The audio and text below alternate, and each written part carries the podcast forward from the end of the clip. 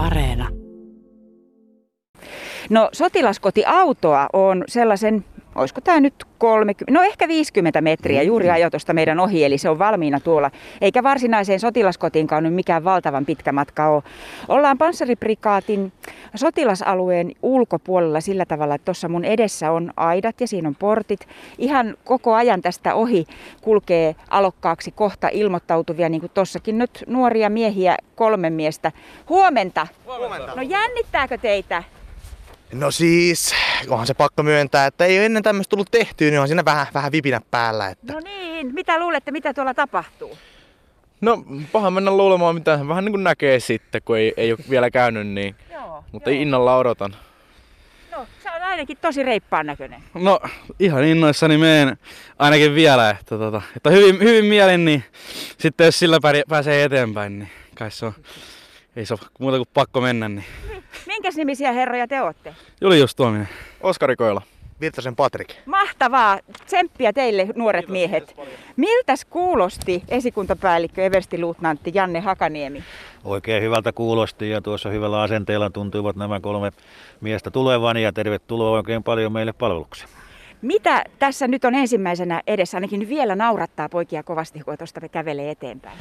Tässä olemme tosiaan tässä ilmoittautumispisteellä ja se tapahtuu tuolla meidän liikuntahallissa tai liikuntasuojassa ja siellä tarkastellaan nyt ensinnäkin henkilöllisyyttä ja todetaan, että on oikeita henkilöitä tullut ja siitä sitten ohjataan tuonne vanhemman ikäluokan ryhmänjohtajien hoteisiin ja sitten pienissä ryhmän vahvuisissa joukoissa sitten siirrytään tuonne seuraaviin tehtäviin. No miten korona-aika näkyy? Ainakaan vielä ei suurimmalla osalla ole maskia naamalla, vaikka meillä kaikilla tässä kyllä on. No maskin antopiste näkyy tuossa heti, heti 30 metrin päässä, Okei. eli tuota, mutta koronajärjestelyt näkyy tietysti hyvinkin monella tapaa, eli ensinnäkin alokkaat tulevat useaan eri aikaan tässä 10-14.30 välillä. Tällä pyritään välttämään tietysti tämmöisen jonojen muodostumista ja tätä asiaa. Ja kaikessa toiminnassa pidetään etäisyyttä, missä suinkin mahdollista on.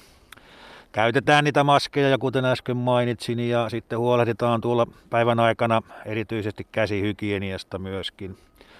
Ja muodostamme tässä heti alkuvaiheessa jo tämän, nämä niin sanotut koulutusosastot. Ja, ja tuota, nämä osastot eivät sitten ole jatkossa toistensa kanssa tekemisissä, se on tässä tavoitetilana.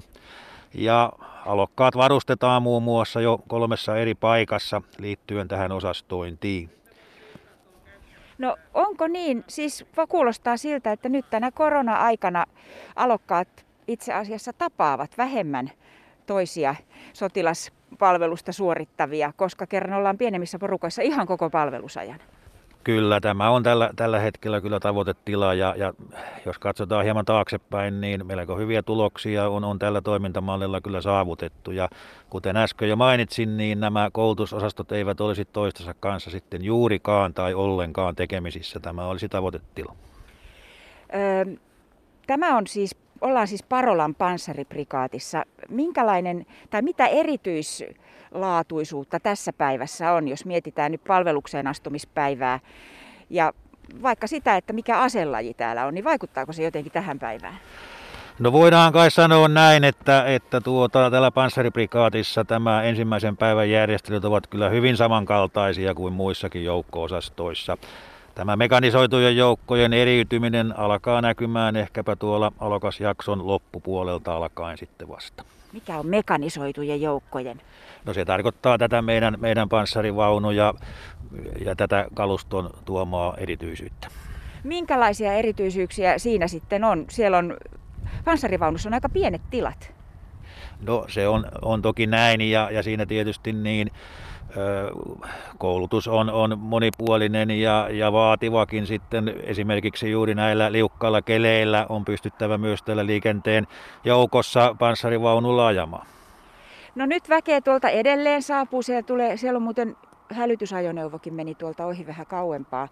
Ö, edelleen tuossa on kolme kaverusta, jotka tulee ja siellä takana on, on ihmisiä letka tuolla, eivät mitenkään valtavan tiiviissä porukassa, mutta kuitenkin ne ovat kiertäneet tuolta pääportilta vähän pitkän, pidemmän matkan. Sanoitko jo koronan takia, kun tuo pitempi reissu tehdään? Kyllä, eli tuo meidän pääportti on sellainen selkeä maaston kohta tai piste, mihinkä tietysti, tietysti tulo ohjataan ja siitä sitten pienen reippaan kävelylenkin jälkeen tullaan ja tullaan tähän ilmoittautumispisteelle, missä nyt olemme. No tämä ei suinkaan ole ensimmäinen kerta, kun tällaisena päivänä olet töissä.